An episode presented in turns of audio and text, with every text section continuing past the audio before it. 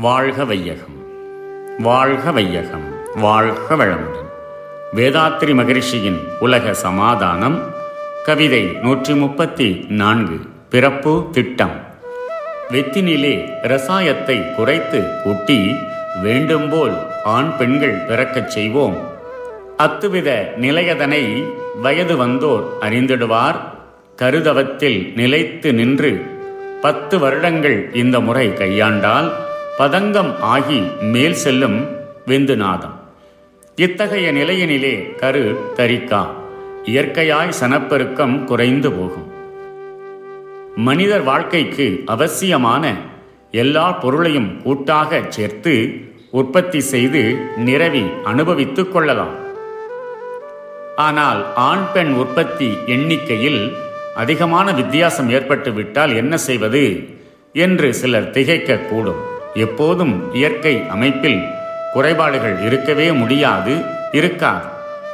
அப்படி ஏற்படும் யுத்தங்களில் பெரும்பாலும் ஆண்களே இறந்து விடுவதால் பெண்களின் எண்ணிக்கை அதிகமாக ஆகிறது.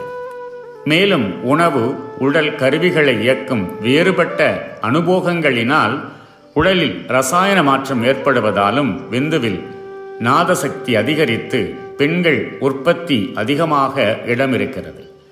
யுத்தம் தவிர்க்கப்படுவதால் உலக சமாதான திட்டத்தின் கீழ் வாழப்போகும் மக்களுக்கு இத்தகைய ஆண் பெண் எண்ணிக்கையில் வித்தியாச சங்கடங்கள் ஏற்படாது.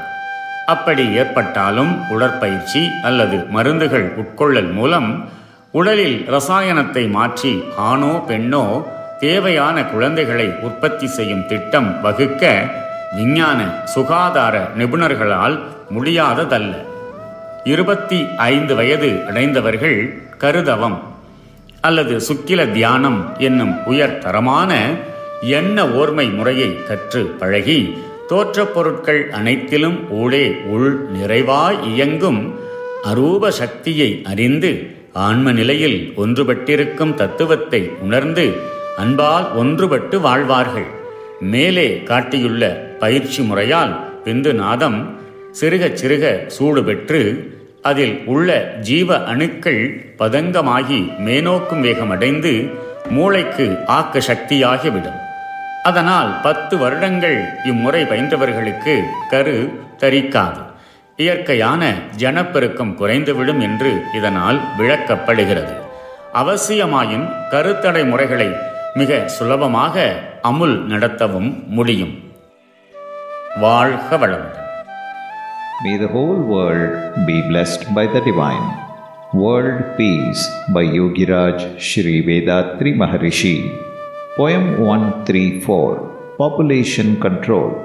If sex education is given to the young, they will be enabled to thicken their own sexual vital fluid by a simple exercise in the yoga system called Kayakalpa Yoga.